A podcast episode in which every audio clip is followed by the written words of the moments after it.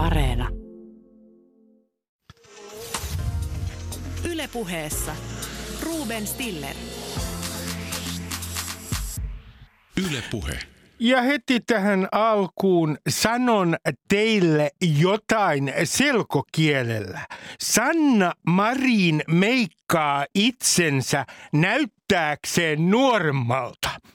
Hän osaa leipoa juustokakun ja fetapiiraan. Sanna Marin imuroi ihan sikana. Kaikki ovat kuulleet tietysti Maria Veitolan Yökylässä ohjelmasta, jossa Sanna Marin kertoo nämä yhteiskunnallisesti merkittävät asiat Suomen kansalle.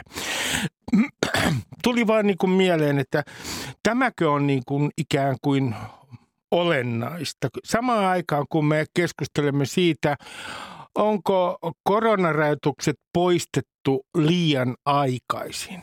Kumpi teistä on olennaisempaa koronarajoitusten poistamisen ajoitus vai se, että Sanna Marin imuroi pakkomielteisesti?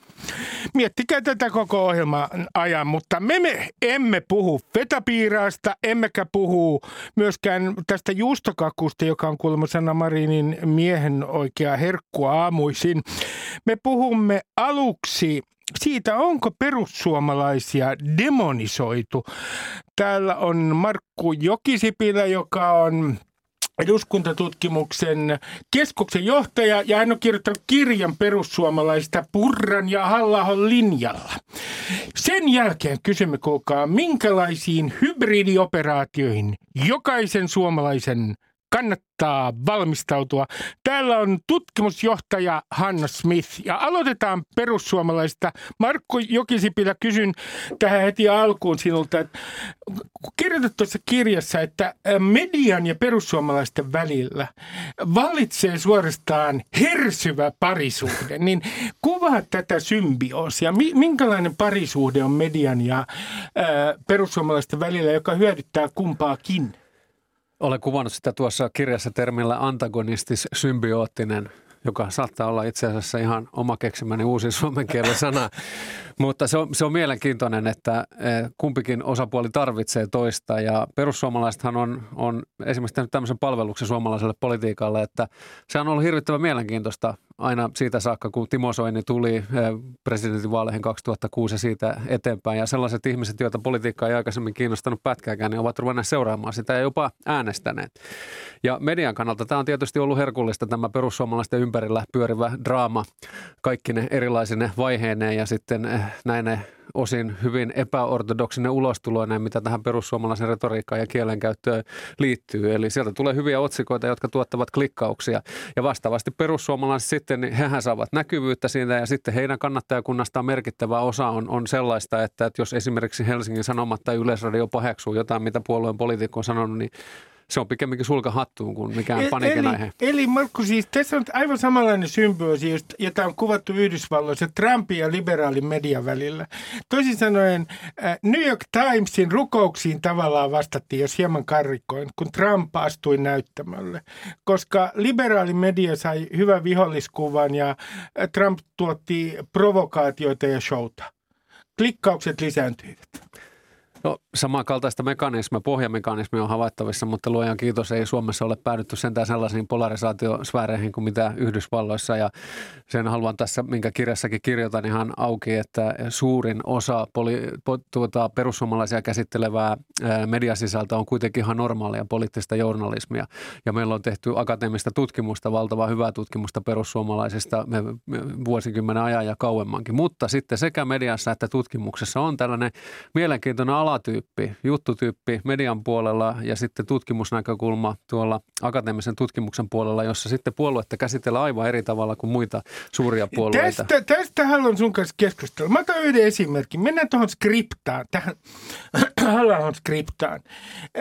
Sinä äh, äh, muistaakseni argumentoit sillä tavalla, että, että menee niinku ihan överiksi, kun vuosi toisensa jälkeen sieltä halla skriptasta otetaan tiettyjä kohtia ja kysytään jatkuvasti halalta. Mutta Markku Jokisipilä, mun vasta-argumentti tähän on seuraava.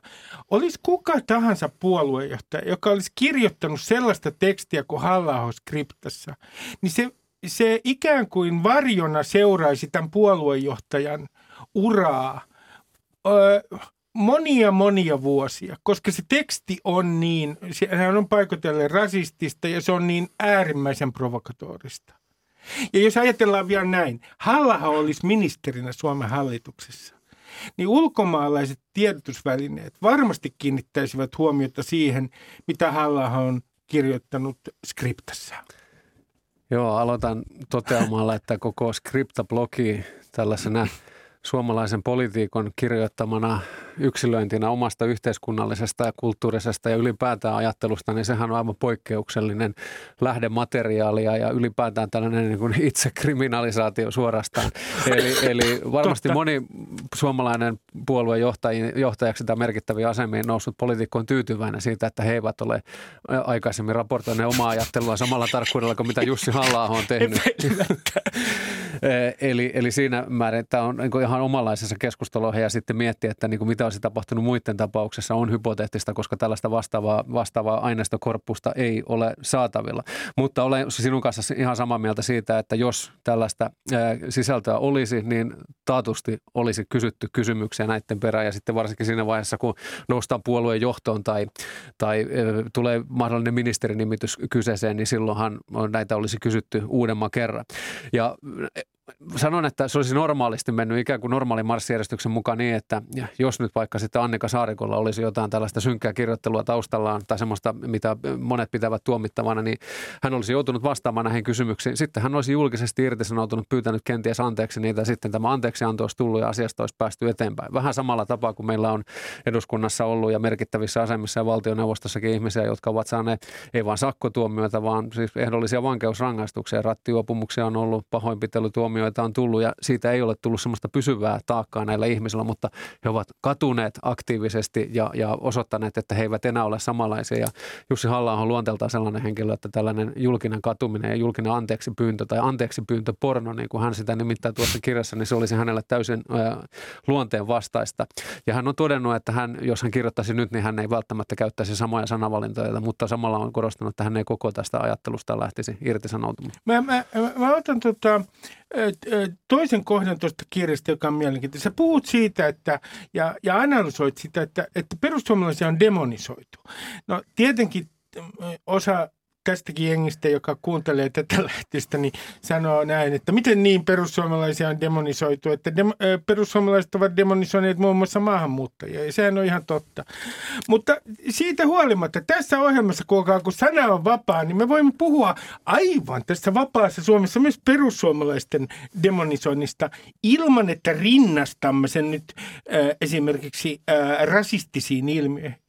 Niin tarkoitatko nyt tällä demonisoinnilla sitä, että perussuomalaiset leimataan fasistiseksi puolueeksi? Onko, se, onko tämä se demonisoinnin raja? Kyllä itse vedän se siihen, että siinä vaiheessa kun ruvetaan eduskuntapuolueen tavoitteiden lainmukaisuuden perään kyselemään, niin sitten, sitten ollaan demonisoinnin puolella. Ja nämä pohdinnat siitä, ja ihan avoimesti esityt väitteetkin siitä, että puolue on äärioikeistolainen tai fasistinen ideologialtaan, niin, niin sehän liittää sen suoraan samaan historialliseen jatkumoon Mussolinin Italian, fasistisen Italian ja Hitlerin kansallissosialistisen Saksan kanssa. Ja siinä mielessä se on ehkä yksi kovimpia syytöksiä, mitä suomalaiselle eduskuntapuolueelle ylipäätään voidaan esittää, koska se sijoittaa sen tukevasti sitten kansanvaltaisen demokraattisen parlamentaarisen vaikuttamisen jonnekin tuolle puolen ja, ja sisältää äärioikeistolaisuusväitteen siitä, että heidän perimmäisenä tavoitteena on demokraattisen järjestelmän kumoaminen kumoaminen ja korvaaminen jollakin toisella. Mutta vielä täytyy sanoa sekin, että eh, nykyisestä julkisesta keskustelusta, kun esittää tällaisia väitteitä, mitä myönnän minäkin tuossa kirjassa teen, että se on tietyn suuntaista tai jonkun toisen suuntaista, niin eihän se ole sitä, koska elämme sellaisessa, sellaisessa niin monikanavaisessa ja moniäänisessä viestintäympäristössä, että julkinen keskustelu, se on tällä hetkellä se on mitä tahansa, se on ihan kaikkea. Eli niin kaiken näköisiä mielipiteitä löytyy perussuomalaistenkin suhteen ja se on sellainen valintamyymälä, että mitä sitten tahansa pointtia täytyykin tai, tai haluaakin perustella, niin varmasti löytyy sitten perussuomalaisia koskeva sellainenkin näkemys. Mutta edelleen pysyn tässä kannassa, että jos me katsomme tätä tällaista niin, eh, ehkä perussuomalaisten omia termejä käyttäkseni valtamedian keskustelua, niin siellä on selkeästi havaittavissa tällainen yksi keskustelu, jossa sitten kysellään puolueen demokratian, demokraattisuuden ja, ja puolueen parlamentaaristen, par, parlamentaarisen vaikuttamisen sitoutuneisuuden perään ja esitetään näitä epäilyjä. Esimerkiksi vaikkapa Helsingin Sanomien pääkirjoitustasolla on, on useamman kerran otettu kantaa siihen, että onko puolue hallitus kelpoinen vai ei. No Markku Jokisipilä, mä otan yhden pointin tässä. Sä viittaat tuossa kirjassa, että tuot monia tutkimustuloksia esille. Esimerkiksi Evan kyselyt, jossa muistaakseni vielä 2020 60 prosenttia suomalaisista oli sitä mieltä, että pitää saada voimakas johtaja, jotka siis pitävät yllä kuria ja järjestystä, jo, äh, kaipaavat tällaisia johtajia ja jotka – pitävät huolta siitä, että tiettyjä arvoja kunnioitetaan. Toisin sanoen, jos vedän vähän mutkia suoraksi, niin, ja enkä edes vedä mutkia suoraksi, niin Suomessa on noin 60 prosentin autoritäärinen äh, autoritäärinen ikään kuin potentiaali tässä yhteiskunnassa. No, tämähän on paljon enemmän kuin meillä on arvokonservatiiveja. Sun kirjassa äh, sanotaan se luku, joka yleensäkin sanotaan, että täällä on arvokonservatiivia äänestäjistä noin 25 prosenttia. No mulle tulee tästä mieleen se, että kun me puhutaan äh, monista asioista, niin me puhutaan aina perussuomalaisista. Me ulkoistetaan sinne hyvin helposti kaikki paha, mutta itse asiassa tässä yhteiskunnassa on paljon laajempi autoritäärinen potentiaali. 60 prosenttia Markku Jokisipilä. Niin en tiedä, tuo autoritaarisuudesta puhuminen menee minun makuni ehkä vähän liian pitkälle, mutta kyllä se on totta, että tällaisen demokraattisen ajattelun kirjo niin on aika laaja. Ja mehän olemme kansakunta, joka on aikanaan rakastanut niin Carl Gustav Emil Mannerheimia kuin Urho Kaleva Kekkostakin. Ja, ja, ja silloin monet ihmiset ajattelivat, että nyt on asiat hyvin, kun on tämmöinen keulakuva, joka ikään kuin ottaa tällaisen suuren isähahmon tavoin iskut meidän muiden puolesta vastaan ja näyttää meille, meille tietä. Ja se on tällainen historiallinen tekijä ja, ja sanoisin, että näkyy esimerkiksi siinä, että vaikka presidentin valtaoikeuksia meillä on karsittu, niin, niin kuitenkin presidenttiinstituutio on ehkä valtiollista instituutiosta se, mihin ihmiset niin kuin suurimman painoarvon kiinnittävät ja äänestävät aktiivisemmin presidentinvaaleissa. Mutta, mutta mulle tulee myös mieleen, että kun sun kirjassa on myös lukuja siitä, kuinka suuri osa ihmisistä on kyselyissä halunnut tiukempaa maahanmuuttopolitiikkaa No kun perussuomalaiset tunnetaan ennen kaikkea julkisuudessa siis maahanmuutto, niin sanotusti maahanmuuttokriittisenä puolueena, niin mä olen kattonut näitä gallupeja ja mun mielestä Suomessa on suoraan sanoen aivan valtava valhe. Kun sä katsot suurten puolueiden kannattajia, niin suuri osa heistä on tiukan maahanmuuttopolitiikan kannattajia. Toisaalta me nähdään, niin kuin, että tuolla on tuo persujen joukko, joka vaatii näitä juttuja. Tietysti he vaativat erittäin tiukkaa maahanmuuttopolitiikkaa, mutta itse asiassa tämä sama ilmiö on myös suurten puolueiden kannattajissa.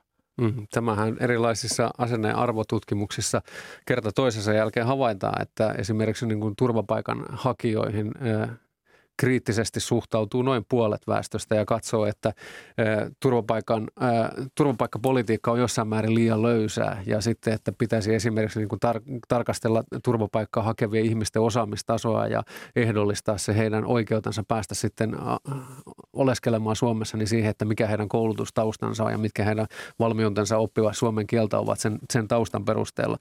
Ja sitten jos ajattelemme, millaista keskustelua vaikka eduskunnassa käydään, niin joo, tällaisen nyt tämän havainnon havainnon perustumatta mihinkään tutkimustulokseen, niin voi tehdä tällaisen havainnon, että kansan syvien rivien tai suomalaisten suuren massan ajattelu on ehkä tässä mielessä maahanmuuttokriittisempää kuin se keskustelu, mitä sitten eduskunnassa käydään, ainakin kun puhutaan perussuomalaisten ja kristillisdemokraattisten, kristillisdemokraattien ulkopuolisista eduskuntaryhmistä. No Markku Ykisipilä, kun fenomaanit aikoinaan, hehän halusivat sivilisoida kansan, hieltä haisevan kansan.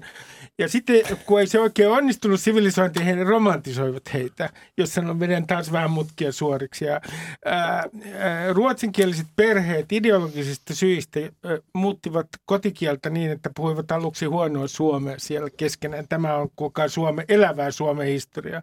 Niin nyt mä näen tämmöisen historiallisen kaaren, että eipä onnistunut. Tämä rahvas on ikään kuin noussut. Ja mun kysymys, Markku Jokisipilä, on, että onko niin, että tässä on ilmassa ilmiselvästi perussuomalaisten kohdalla eliitin pelko. Se niin kuin pelkää, toimintaympäristö on yhä sellainen, että monet ihmiset eliitissäkin niin ovat vähän pääpyörällä. Ja sitten nousevat nämä persut tuolta kumpujen yöstä, josta käytän tällaista sodanaikaista ilmaisua, että meillä on eliitin piirissä myös sellainen pelko, että tämä koko vanha konsensussysteemi ja ää, ää, vakiintuneet olosuhteet menevät aivan sekaisin. Joo, en usko, että tuo on ollenkaan koko, kokonaan pielessä tuo analyysisi ja se oikeastaan sanoo, että se liittyy paljon laajempaankin ilmiökuvaan perussuomalaisiin ja, ja informaatioteknologisen ympäristön muutokseen ja siihen, että tällaiset portin vartijuudet, josta esimerkiksi Yle pääsi nauttimaan historiassa Ai pitkänä. Ai hyvä aikaa. niin, niitä ei enää ole ja sitten se, se Reino tai Arska, joka aikaisemmin puri hammasta ja kirjoili siellä Esson baarin kulmapöydässä kavereilleen, niin hän pääsee nyt kertomaan sen sitten potentiaalisesti hyvin suurellekin yleisölle sosiaalisen median kautta sen oman viestinsä ja sitten kertomaan vaikkapa pääministerin Twitter-seinällä oman näkemyksen siitä, että onko hallituspolitiikka ollut hyvää vai huonoa tai jotain siltä väliltä. Ja kyllähän tämä on tietysti, siis tämä on vielä verrattain uusi tilanne. Sosiaalinen media löi Suomessa läpi joskus 2007-2008 ja, siitä eteenpäin. Osin niin kuin sen kanssa edelleen kipuillaan. Ja itse eh, olemme taineet jossain joskus sinun kanssa aikaisemmin puhuakin tästä vihapuheen, tuomise, vihapuheen käsitteen tuomisesta eh, rikoslainsäädäntöön ja, ja ylipäätään tästä pyrkimyksestä rajoittaa sitten tätä keskustelua tai siistiä sitä keskustelua keskustelua, niin tämä on yksi oire sitä, että, että osin nyt sitten sitä keskustelua käydään niin paljon, siihen osallistuvat niin monenlaiset eri tahot ja sitten myös monet sellaiset tahot, joita ei kiinnosta tipan tippaan esimerkiksi tämmöisten perinnäisten sovinnaisuussääntöjen kunnioittaminen sanavalinnassa muissa, niin kyllähän se aiheuttaa sitten kipua totta kai siellä niissä tahoissa, jotka historiallisesti ovat olleet siellä kalustettujen huoneiden sisäpuolella ja ovat siellä edelleen. Ja jotenkin tämä on tällainen niin kuin Suomen historian pitkä teema, että tästä on aikanaan Aleksis Kivi ammensi seitsemässä veliksessä ja idealisoi tietyllä tavalla sitä silloista kansaa Väinö Linna tuntemattomassa sotilaassa. Sitten miettii jotain Veikko Vennamon retoriikkaa 60-luvulla, 70-luvulla, niin myös hän loi tällaisen. Ja kyllä niin kun osin tämä, tämä maaperä, tämä tällainen pitkä historiallinen linja tätä kansan idealisointia niin selittää myös sitä, minkä takia perussuomalaiset saa vaalista toisen nykyään jo voi sanoa, niin, niin hyviä tuloksia. No me, mennään to, näihin syihin, perussuomalaisten nousun syihin, josta monet sellaiset, jotka kauhistelevat perussuomalaisia, ne eivät ole niin halukkaita keskustelemaan. Mä otan nyt, mä menen vähän sivupolulle heti aluksi, koska se on niin mehevä sivupolku.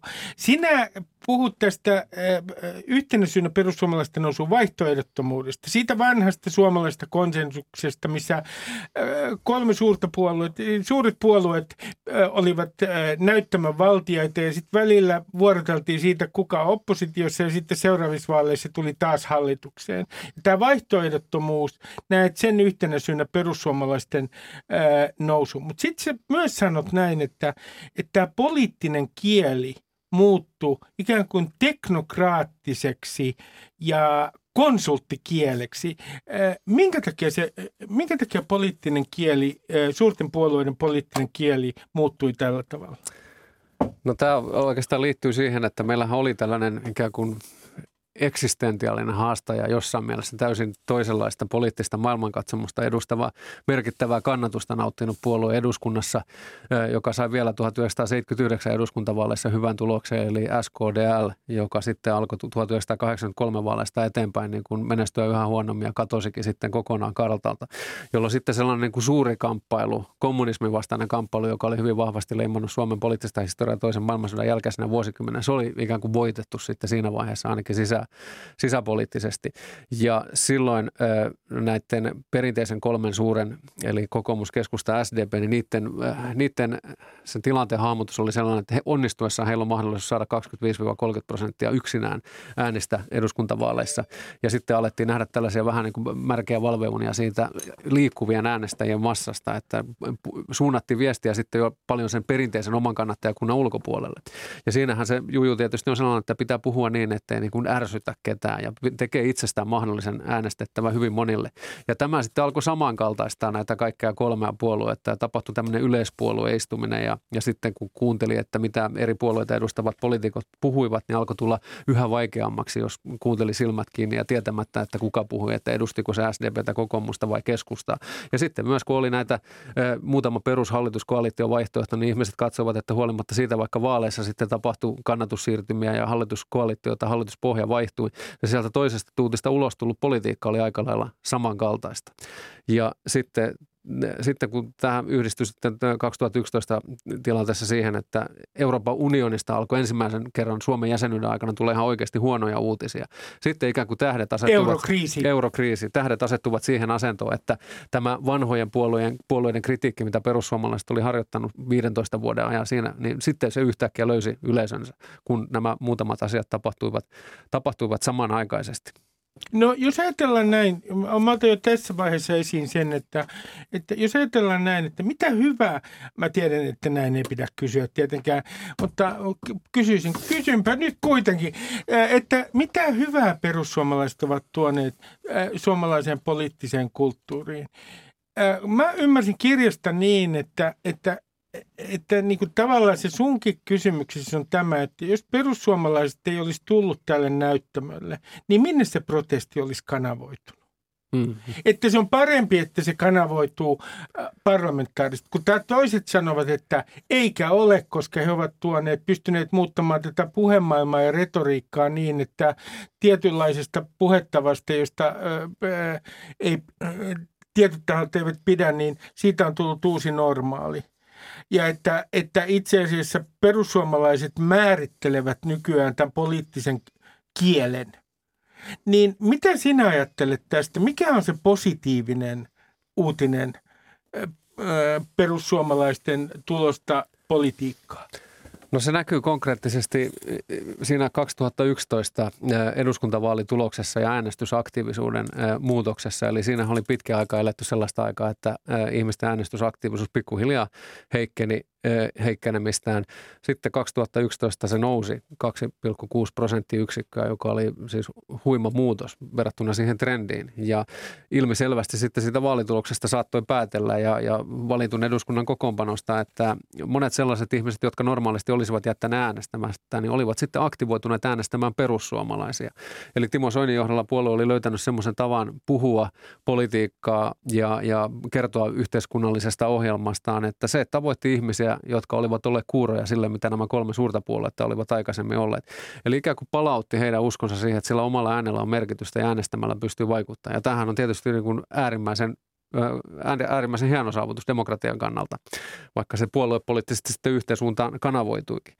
Ja jos miettii niitä vaihtoehtoja sitten, niin, niin se Ehkä vähemmän dramaattinen on se, että meillä suuret määrät ihmisiä passivoituisi yhteiskunnallisesti, jättäisi äänestämättä, tuo äänestysaktiivisuus laskisi entisestään, jolloin sitten jossain kohtaa tulla siihen pisteeseen, että herää kysymys siitä, että onko se toteutettu politiikka enää legitiimiä, kun sinne äänestetyt puolueet ovat niin harvojen ihmisten tukemia. Sitten pahemmassa tapauksessa en, en väitä, että nyt puhutaan mistään niin kuin sadoista tuhansista tai kymmenistä tuhansista ihmisistä, mutta sitten se, että jos siellä eivät ole kaikki relevantit politiikkavaihtoehdot edustettuna, niin kyllä se jossain kohtaa sitten myös synnyttää paineita ulko, ulkoparlamentaarisen toimintaan. No kun... Eli esimerkiksi maahanmuuttokritiikki nyt on sellainen, että ja Jussi halla on osoittanut, nyt puhun siis ajasta jälkeen 2008, jolloin hän oli sitten jo kirjoittanut sen kirjoituksensa, josta myöhemmin tuli tämä tuomio. Niin hän on osoittanut sen, että niin kuin erittäin tiukkaakin maahanmuuttokritiikkiä pystyy esittämään tavalla, jossa ei tarvitse mennä lähelle rikoslain tuomittavuuden rajoja. Ja, ja sehän on demokraattisessa yhteiskunnassa sitten se, että miten, miten asioita pitää pyrkiä edistämään. Ja se on sellainen yksi palvelus, minkä perussuomalaiset on myös tehnyt, että he ovat tuoneet sinne poliittisen keskustelun agendalle – sellaisia asioita joko uusina ja osin tuoneet takaisin esimerkiksi kansallismielisyyden, joka oli siellä hyvin vahvasti aikaisemmin, josta nämä muut puolueet ovat irtautuneet. Ja, ja sikäli äänestäjän, Kuten... äänestäjän valittavana ei ole ollut sitä koko palettia. Ja, ja politiikassa tyhjiöillä on tapana täyttyä, jos se kilpailuilmapiiri on reilu ja terve. Ja tämä tyhjiö on äh, sun analyysissä kansallismielisyys. Vie, mun mielestä on hyvin mielenkiintoista, että kun sä oot käynyt läpi puolueiden ohjelmia, niin vielä 80-luvulla nämä kaikki valtapuolueet oli suunnilleen kansallismielisiä ja korostivat kansallismielisyyttä. Sitten tapahtui jotain ja onko mä ymmärtänyt oikein, että sun ikään kuin hypoteesis on se, että, että perussuomalaisille annettiin tämmöinen tila, koska puolueet hylkäsivät tämän kansallismielisyyden ja perussuomalaisille annettiin näin niin kuin vapaa tila telmiä. Joo, kyllä itse nostan sen kenties kaikkein merkittävimmäksi syyksi perussuomalaisten nousussa nimenomaan tämän kansallismielisyyden ja sen, että muut puolueet ovat tehneet tätä hajurakoa. Ja sitten se, että niin ymmärrys kansallismielisyydestä ja nationaalisuudesta muuttuu meillä siitä, mitä se oli 1980-luvulla. Eli silloin on esimerkiksi vasemmistopuolueiden ohjelmista on löydettävissä tällaista yksi kansakunta, yksi maa tyylistä ajattelua, jonka varmasti nykyiset vasemmistopuolueiden kansanedustajat näkisivät hyvin ongelmallisena osan niistä toteamuksista, mitä tuollaisissa puolueohjelmissa on. Mutta sitten tietysti tämä Suomen politiikan, ulkopolitiikan varsinkin suuri pyrkimys toisen maailmansodan jälkeisellä kaudella oli palata tänne länteen, päästä sinne paikkaan, mihin kulttuurisesti ja poliittisesti kuulumme. Ja 1990-luvulla tämä sitten toteutui EU-jäsenyyden myötä, jolloin tämä nosti sitten poliittisen keskustelun, agendakeskustelun kärkeen kosmopoliittisuuden, integraation, globalisaation, hyvien puolien kaltaisia asioita. Ja sitten se alkoi näyttää niin kuin vanhanaikaiselta se kansallismielisyys, junttimaiselta, impivaaralaisuudelta ja näin. Ja sitten Euroopan unionin palveli meitä hyvin, niin kuin totesi se ensimmäisen kymmenen jäsenyysvuoden aikana. Siellä ei ollut mitään merkittäviä mutta, kriisejä. Mutta eikö tässä ollut myös, jos ajatellaan tuota vasemmistoon, niin eikö tässä ollut myös sellainen teema, että niin kuin demareittenkin johto on aina ajatellut, että tämä, tämä ää, duunari, niin se on sellainen ää, yhtä samanlainen arvoliberaali kuin puoluejohto ja se on sitten globaalisti solidaarinen ja, ja se osaa olla niin kuin yhtä hyvä tapainen kuin kuka tahansa sanoo nyt hieman ilkeästi, salonkisosialisti.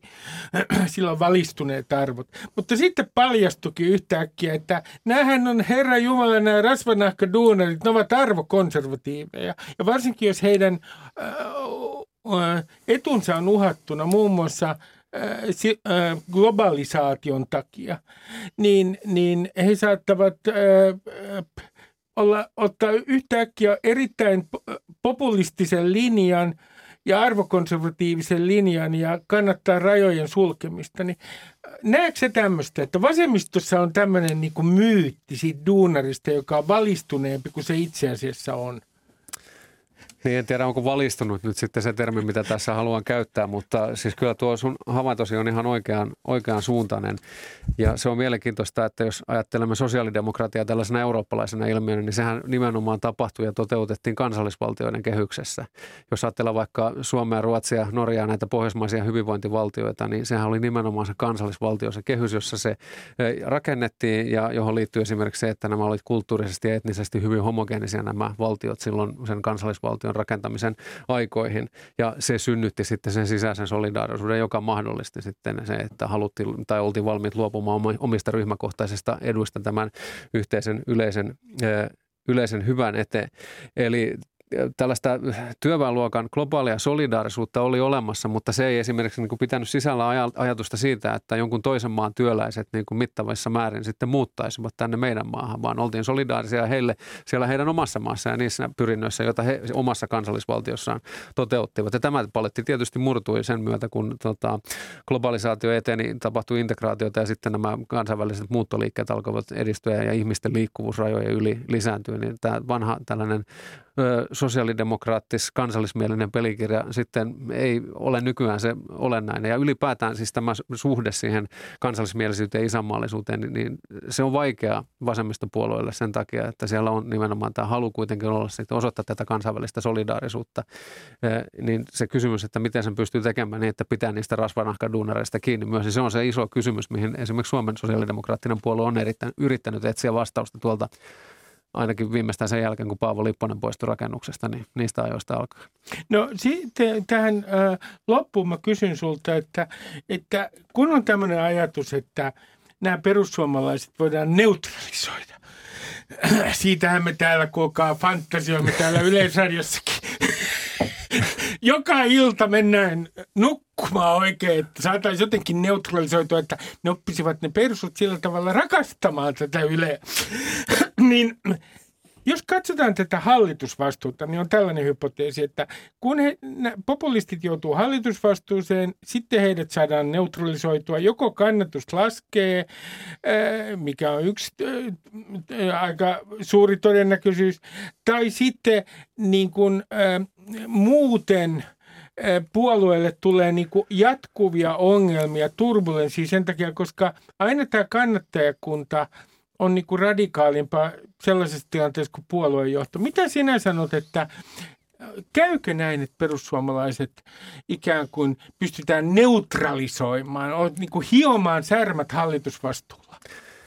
En usko, että heitä kyllä siis nykyisen puoluejohdon aikana pystytään neutralisoimaan, mutta siinä tietysti se merkittävin pohjamuutto on se, että miten he menestyvät vaaleissa. Että voi olla sitten, että jos tulee huono vaalitulos, niin tämmöisen neutralisoinnin tarvekin tai ylipäätään niin kuin heidän hallituksessa olemisensa pohtiminen niin kuin muodostuu ei välttämättä niin ajankohtaiseksi. Mutta siis Riikka Purrahan on, on linjannut ehdottomaksi tavoitteeksi sen, että puolueen on päästävä hallitukseen. Mutta samalla hän on sanonut, että missään nimessä hän ei tule puolueenjohtajana pyr- pyrkimään siihen, että puolue muuttuisi muiden silmissä salonkikelpoisemmaksi tai että ryhdyttäisiin vesittämään tätä linjaa näissä tärkeissä kysymyksissä millään tavalla.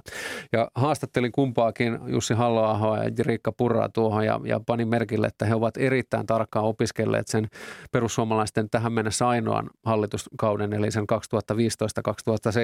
2015-2017, joka sitten päättyi, päättyi puolueen ulosheittämisen ja sinisen tulevaisuuden syntyyn. Ja, ja kumpikin sanoi minulle, että, että niitä samoja virheitä, joita silloin tapahtui, niin ei taatusti tulla toistamaan. Nehän liittyvät siihen, että perussuomalaiset oli aika lailla hahmoton ja profiiliton siellä kolmen porvarin joukossa ja sitten se joutui luopumaan monista itselleen tärkeistä tavoitteista. Niin usko, että, tai tiedän, että Riikka Purra ja Jussi halla ennen häntä niin ovat tehneet tarkka analyysi siitä, mitkä ovat ne puolueelle tärkeimmät aatteelliset kärjet ja niistä ei taatusti tulla tinkimään. Mutta sitten tätä siistiytymistä ja neutraloitumista niin kuin tämän alueen ulkopuolella uskon, että sitä varmaan varmasti tulee tapahtumaan. Ja osin näkisi, että Jussi halla jo omalla puheenjohtajakaudellaan aloitti tämän, kun tämä etnonationalistisia äänenpainoja käyttänyt nuorisojärjestö erotettiin ja sitten esimerkiksi huonosti käyttäytynyt kansanedustaja Ano Turtianen siirrettiin pois eduskuntaryhmästä. Ja Riikka Purra varmasti tulee tätä sitten jatkamaan.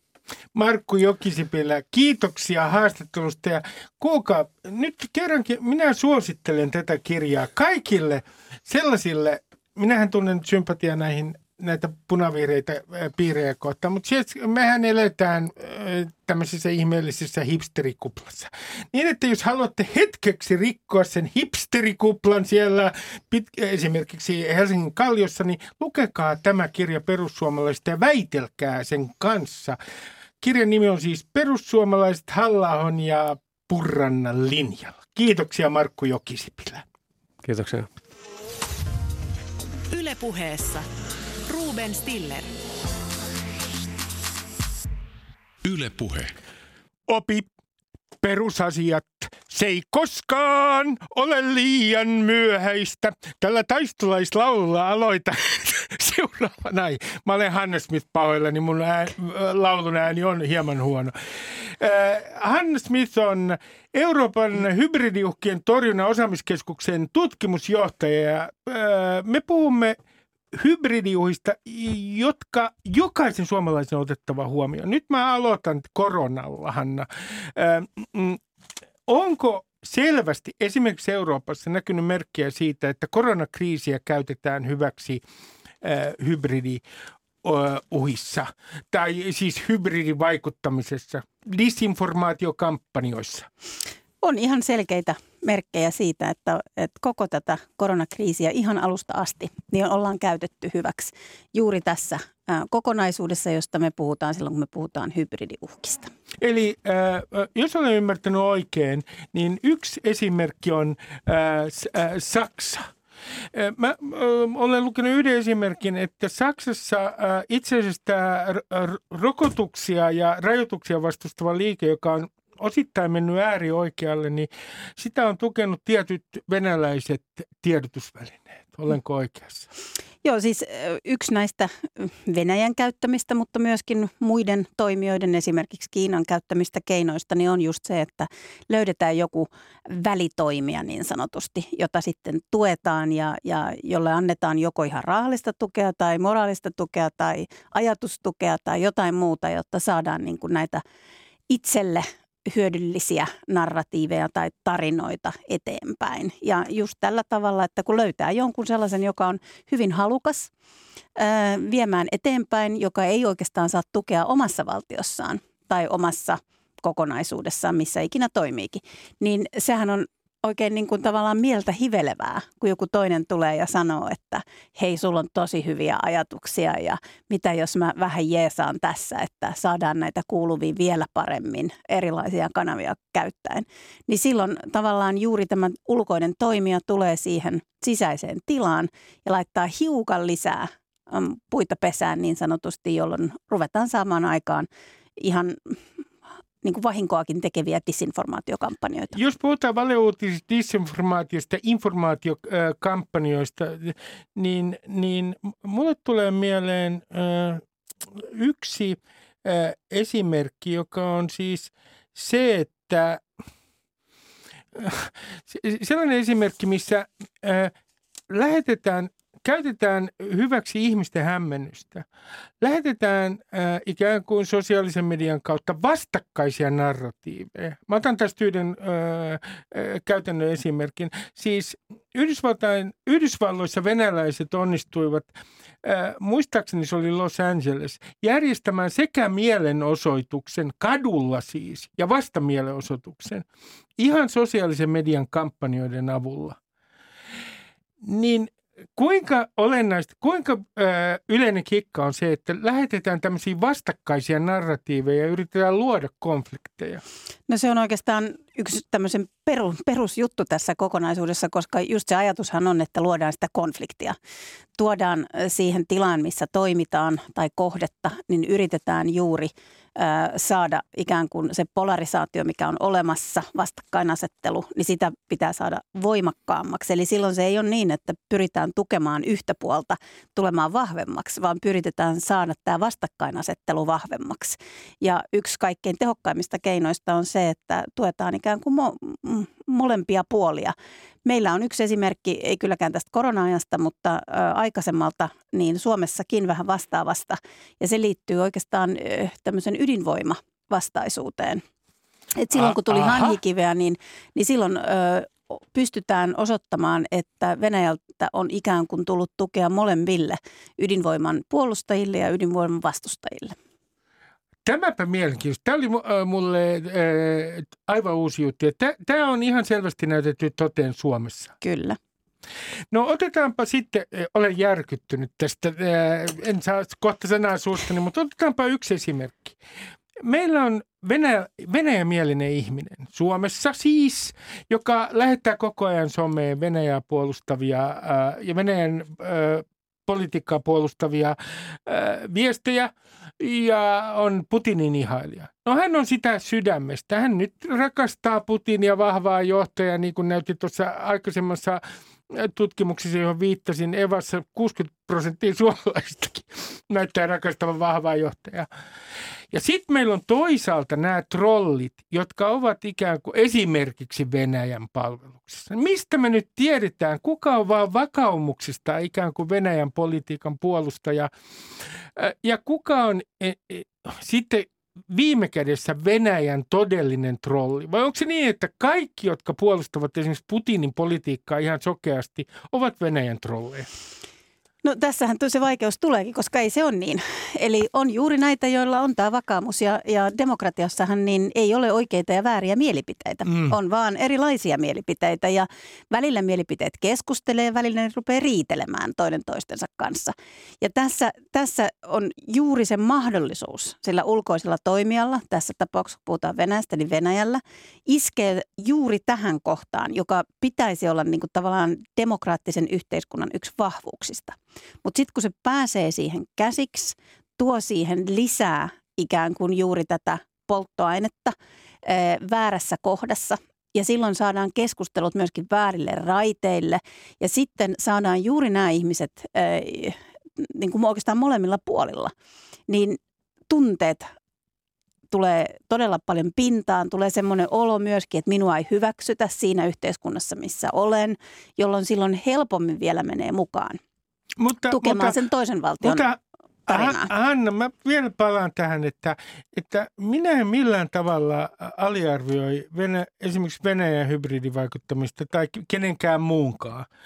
Mutta, mutta mulle tulee myös mieleen, että – että jos niin kuin hybridioperaatioiden tarkoituksena on niin kuin vainoharhaisuuden ja tämmöisen paranoian herättäminen, niin että kukaan ei luota enää kohta kehenkään. Epäillään kaiken maailman salaliittoja ja toisten ihmisten vaikuttimia. Niin kun me puhutaan tästä hybridivaikuttamista, niin sekin luo paranoiaa meidän yhteiskunnan sisään. No on tuossakin pointtinsa. en, en yhtään kiellä sitä, että, mutta samalla siinä onkin just tässä, että, että demokraattisessa yhteiskunnassa pitää keskustella vähän mm. kaikesta. Mm. Ja jos emme pystyttäisi tästä keskustelemaan, niin sitten sit tulisi yksi tämmöinen tabu. Ja silloin sitä pystytään jälleen kerran käyttämään eri tavalla hyväksi. Äh, mutta siinä sä oot kyllä ihan oikeassa, että, että jos tämmöinen luottamus rupeaa murenemaan, niin sehän on niin kuin toimivan yhteiskunnan, toimivan demokraattisen yhteiskunnan perusedellytyksiä. Koska kaikki ei voi aina toimia sillä tavalla, että meillä on jotkut säännöt ja joku valvoo. Tämähän on autoritäärinen tai totalitäärinen yhteiskunta, jolloin se luottamu, jos luottamusta saadaan murennettua, ja tämä on tietenkin se jännä, joka tulee juuri täältä autoritäärisen valtion ajattelusta – niin on pitkälle se, että se mekanismi toimii näin, että pyritään niin kuin psykologisesti ja loppujen lopuksi aika pienellä effortilla niin, niin saamaan aikaiseksi aika paljon. Ja silloin leikitään ihmisten mielillä. No mutta äh, Anna Smith, äh, minähän olen aina sanonut näissä ohjelmissa, että kuinka se oli hyvää aikaa, kun ei ollut tota somea, kun meillä oli nämä porttivartijat, muun muassa täällä yleensä. Minä olisin loistava porttivartija, mutta eihän, nykyään ollaan kuin sijat pellossa tuolla somessa. Toisin sanoen äh, tämä niin sanottu asiallinen argumentti niin sinulle on seuraava että siis nämä kaikki hybridioperaatiot, niin niiden teho on nimenomaan vahvistunut sen takia, että meillä on some ja netti. Ja, ja, ja ne ovat entistä tehokkaampia. Vanhassa maailmassa, missä oli päätoimittajia, jolla oli musta puku ja parta, niin, niin tämmösi, se olisi ollut paljon vaikeampaa tehdä tällaisia ää, kampanjoita. Esimerkiksi ää, Suomen suhteen. No kyllä ja ei, koska silloin kuitenkin pyrittiin siihen, eli aina on pyritty kussakin ajassa niillä keinoilla, mitkä on käytettävissä, niin pääsemään käsiksi juuri siihen psykologiaan, siihen ihmisten mieleen. Mm. Siinä vanhassa ajassa, jos päästiin käsiksi päätoimittajaan – niin sehän oli aivan loistava. Se oli huomattavasti mm. helpompi, koska silloin saatiin se koko systeemi ikään kuin kontrolliin. Mutta, ja silloin käytettiin tietenkin paljon enemmän äh, niin kuin sitä fyysistä kontaktia, äh, keskustelua ihmisten kanssa. Nyt se samanlainen oli keskustelu Tällaisia kaikkia erilaisia konsepteja tuli siihen aikaan. Ja nyt se käydään pitkälle tällaisilla erilaisilla sosiaalisilla ö, alustoilla ja sosiaalisen median hyväksi käyttäen ja, ja käytetään myöskin teknologiaa. Että siellä on myöskin sellaista, mikä ei ole oikea ihminen, jonka kanssa se joskus Eli joudut keskustelemaan botteja ja, ja algoritmeja käytetään hyväksi siihen, että tunnistetaan, että mihin kannattaa iskeä ja niin edelleen. No, Et, mä, mä otan äh, tota, yhden käytännön esimerkin – 2015 muistaakseni, niin Venäjä päästi noita maahanmuuttajia tuolta muun muassa Raja Joosepissa yli. Ja sitten täällähän tietenkin heräsi paniikki, koska meillä ei ollut niin sanottua vastustuskykyä paljoakaan, tämmöistä psyykkistä vastustuskykyä. Heti kun muutama tuli rajan yli, niin täällä tuli suuria otsikoita. No nyt esimerkiksi sinun pomosi T. Tiilikainen – on sanonut, että tämä oli ihan selvä hybridioperaatio. Onko nyt, näissä, jos ajatellaan näitä hybridioperaatioita, että millä suomalaiset saadaan sekaisin, niin kaikkein helpommin suomalaiset saadaan sekaisin sillä tavalla, että päästetään enemmän kuin kymmenen maahanmuuttajaa rajan yli, niin tämä maa on jo sekaisin. Toisin sanoen, Hanna, minä olen tästä huolestunut, koska tämä resilienssi tämmöisiä operaatioita kohtaan on Suomessa mm. olematon. Meillä ei ole vastustuskykyä. Täällä tulee heti valtava moraalinen paniikki ja meitä on helppo uhata esimerkiksi pakolaisvirralla.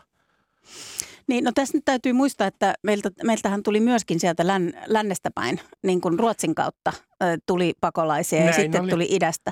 Ja toi itäraja on tietenkin se, joka... Väitätkö, että ruotsalaisilla oli hybridioperaatio? En, sitä en sano Ei kun mä tarkoitan tässä, kun puhutaan resilienssistä ja siitä tulee ihmisiä rajojen yli, niin, niin Suomi suhtautuu ihan eri tavalla niihin joka tapauksessa se oli iso juttu ja pisti niin kuin, tavallaan reaktiokykyn koetukselle se, että niitä tuli niin hirveästi sieltä Ruotsin kautta myöskin. Niin, niin siinä puhutaan vähän erilaisesta resilienssistä. Siinä puhuttiin siitä, että pystytäänkö me ottaa kaikki vastaan, saadaanko me hommat kokoon, leirit pystyyn rekisteröimään. Silloin puhutaan tämmöisestä niin teknisestä kyvystä ottaa niitä vastaan. Mutta kun ne rupesi tulemaan sieltä itärajalta, ja se olikin yllätys. Näistä ruotsalaistahan tiedettiin jo. Mm. Ne oli matkustamassa ikään kuin tiedettiin, että tämä on jo pitempi systeemi. Sitten yksi, kaksi yllättäen rajalta, josta tulee kolme suurin piirtein korkeintaan vuodessa, niin rupeakin virtaamaan eri maista, siis ihan käsittämätön. Se tutkimushan osoittaa, että siellä on melkein yli sata eri kansalaisuutta, jotka on tullut yli sieltä, jolloin silloin hämmennytään siitä, mistä nämä tuli mikä tämä kokonaisuus on. Sitten triggeröityy ikään kuin tämmöinen historiallinen muisti siitä, että Itä, Venäjä, sieltä ne tulee rajan yli. Nyt ne tulee vaan niin kuin eri kansallisuuksien kanssa, eikä venäläisittäin, mutta nyt ne rupeaa tulemaan rajan yli. Ja sitten tietenkin niin kuin siinä kohdassa niin tapahtuu, se on ihan erilainen resilienssi kuin tavallaan tämmöinen tekninen, mikä pitää nyt ottaa huomioon, kun jotain tapahtuu. Ja, ja Venäjän kohdalla niin meillä on paljon – oikeastaan niin kuin kaappiin suljettua pelkoa, joka Näin pitäisi on. päästää pois ja keskustella, jotta me ei joka kerta että Venäjällä on hiukan semmoinen vipu meidän Suomeen päin siinä, että se on ilmatilaloukkaus, se on pakolaisia, joita päästetään, joka on ihan täydellisesti osoittautunut ihan tutkimuksellisestikin tällaiseksi hybridiuhka-operaation ö, tyyliseksi toiminnaksi.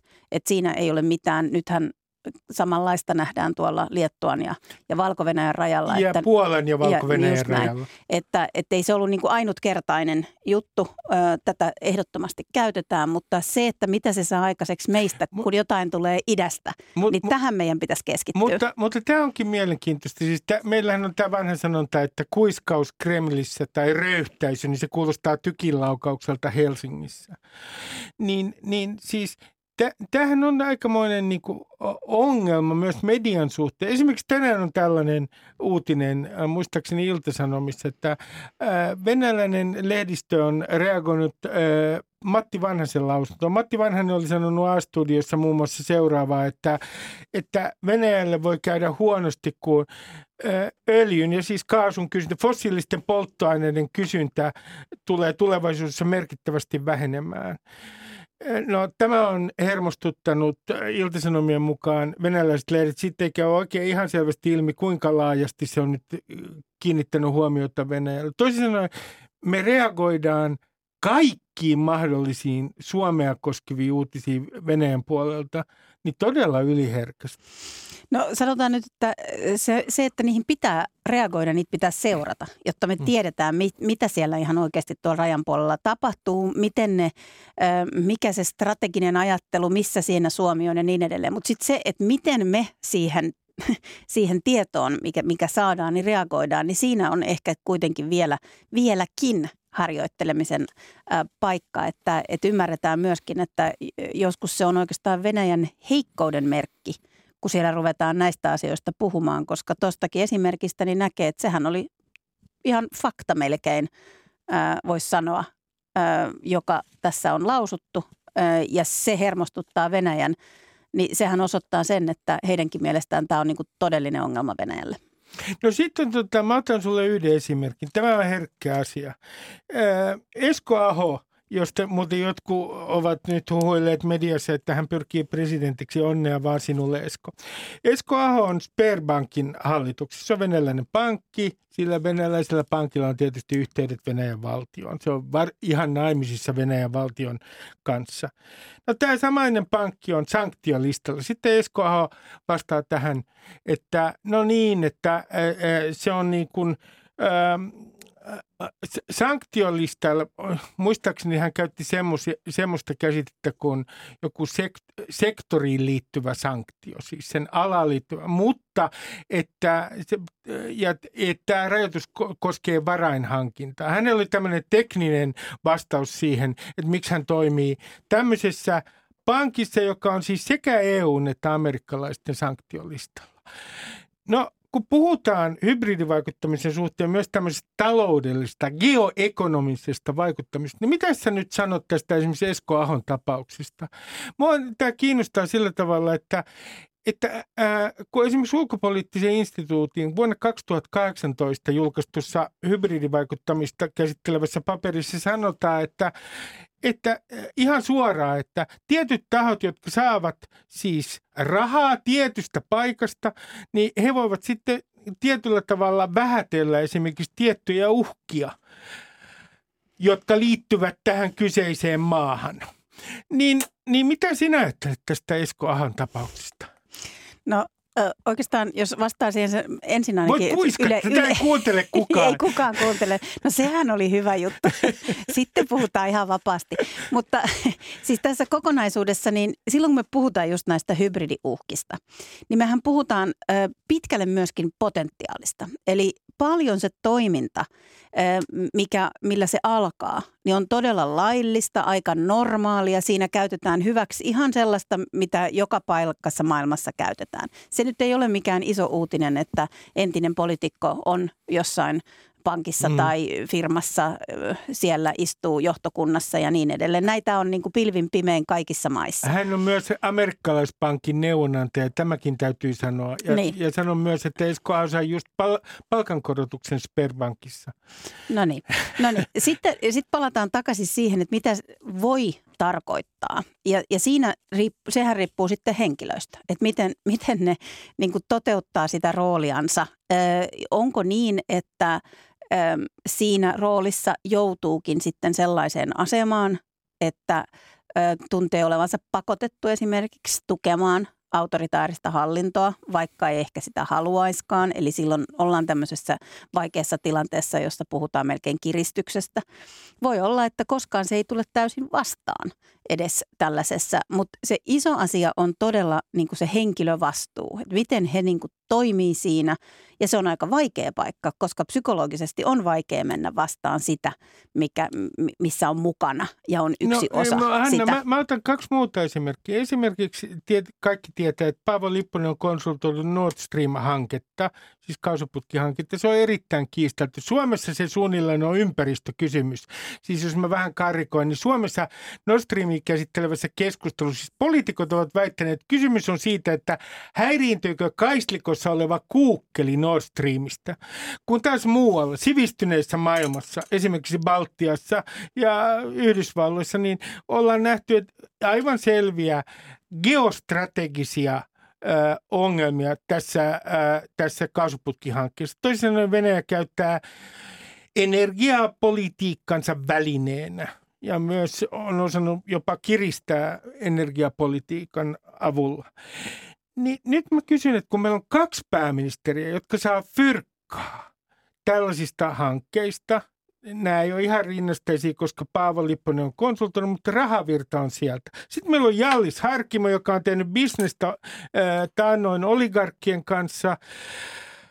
Öö, ja joka on mukana Suomen politiikasta ja lähti sitten vielä perustamaan oman poliittisen liikkeen, joka muuten vei Suomen NATO-myönteisimmältä puolueelta juuri ne äänet, mitä se olisi tarvinnut tämä kokoomus päästäkseen ykköseksi, tai siis hallituks, äh, muistaakseni pääministeripaikalle. Merkittäviä ääniä kuitenkin Alice Harkimo otti pois. Kaiken tämän jälkeen, Hanna, pyydän anteeksi, että tämä johdanto on niin pitkä. Mulle tulee mieleen, että täällä ollaan naiveja. Meillä on ihan jotkut omat säännöt.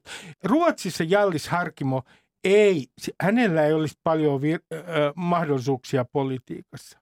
Heti kysyttäisiin tästä yhteistyöstä oligarkkien kanssa. Täällä meillä on tämmöinen vanha perinne, niin että me ollaan ennenkin tehty Neuvostoliiton kanssa kauppaa. Meillä on niin sanotut punaiset vuorineuvokset tietyt vuorineuvokset eivät tahti karjalaista presidentiksi, vaikka tiesivät, että hän on ää, alkoholisti sen takia, että hän olisi taannut heille hyvät bisnekset Neuvostoliitossa, joka oli jo kaatumassa. Niin mä vaan sanon, että meillä on joku kummallinen perspektiivivirhe tässä. Me luullaan, niin kuin, että aina näillä yhteyksillä me voidaan jollain tavalla niin kuin hallita Venäjää ja näin. Eikä nähdä, että tässä on ongelma. No mä en olisi ihan allekirjoittamassa, että ettei sitä nähtä sitä ongelmaa. Kyllä mulla on semmoinen käsitys, että se nähdään ja tiedostetaan. Mutta samalla siinä tämä historiallinen ajatus siitä, että tätä dialogia pitää käydä ja jos ollaan mukana niissä järjestelmissä, niin saadaan sitä, sitä sisäpiirin tietoa, jota sitten voidaan käyttää hyväksi. Ja niin kauan kuin se toimii oikein, ja ihan oikeasti niin kuin tavallaan meidän puolella se verkosto toimisi. Nämä, jotka on siellä sisäpiirissä, niin pysyy myöskin sitten ikään kuin Suomessa, siellä Suomen puolella ja aika kansallismielisinä niin kuin suomalaisille. Niin silloin tämä homma voi toimia. Mutta tietenkin siinä on aina riskinsä, että valta ja raha, niin se, sillä on ö, myöskin historiallisesti niin tapana korruptoida ihmisiä. Ja jos sitten näin käy, niin sitten se on taas huono. Eli no, se on niin tämmöinen iso tasapainoilukokonaisuus tässä. Ja, ja sitten taas se ei ole ihan myöskään oikeudenmukaista verrata kaikkiin muihin, koska niitä löytyy sitten maita, löytyy Italiaa ja ää, löytyy Saksaa, Näin löytyy on. Itävaltaa, jossa tällaista samanlaista, samanlaista. kulttuuria on. Että jos verrataan Ruotsiin, niin sä oot oikeassa, mutta sitten meillä on muitakin mutta, mutta Hanna, ero on tämä ero on tämä äh, Schröder, joka oli liittokansleri. Hän on ihan Putinin taskussa. Ja koko saksalainen media pitää häntä erittäin epäuskottavana sen takia, koska hän saa fyrkkansa sieltä. Hän, hän on paljon lähempänä. Siis Paavo Lipponen on ihan ulkoradalla. Schröder on Putinin kaveri.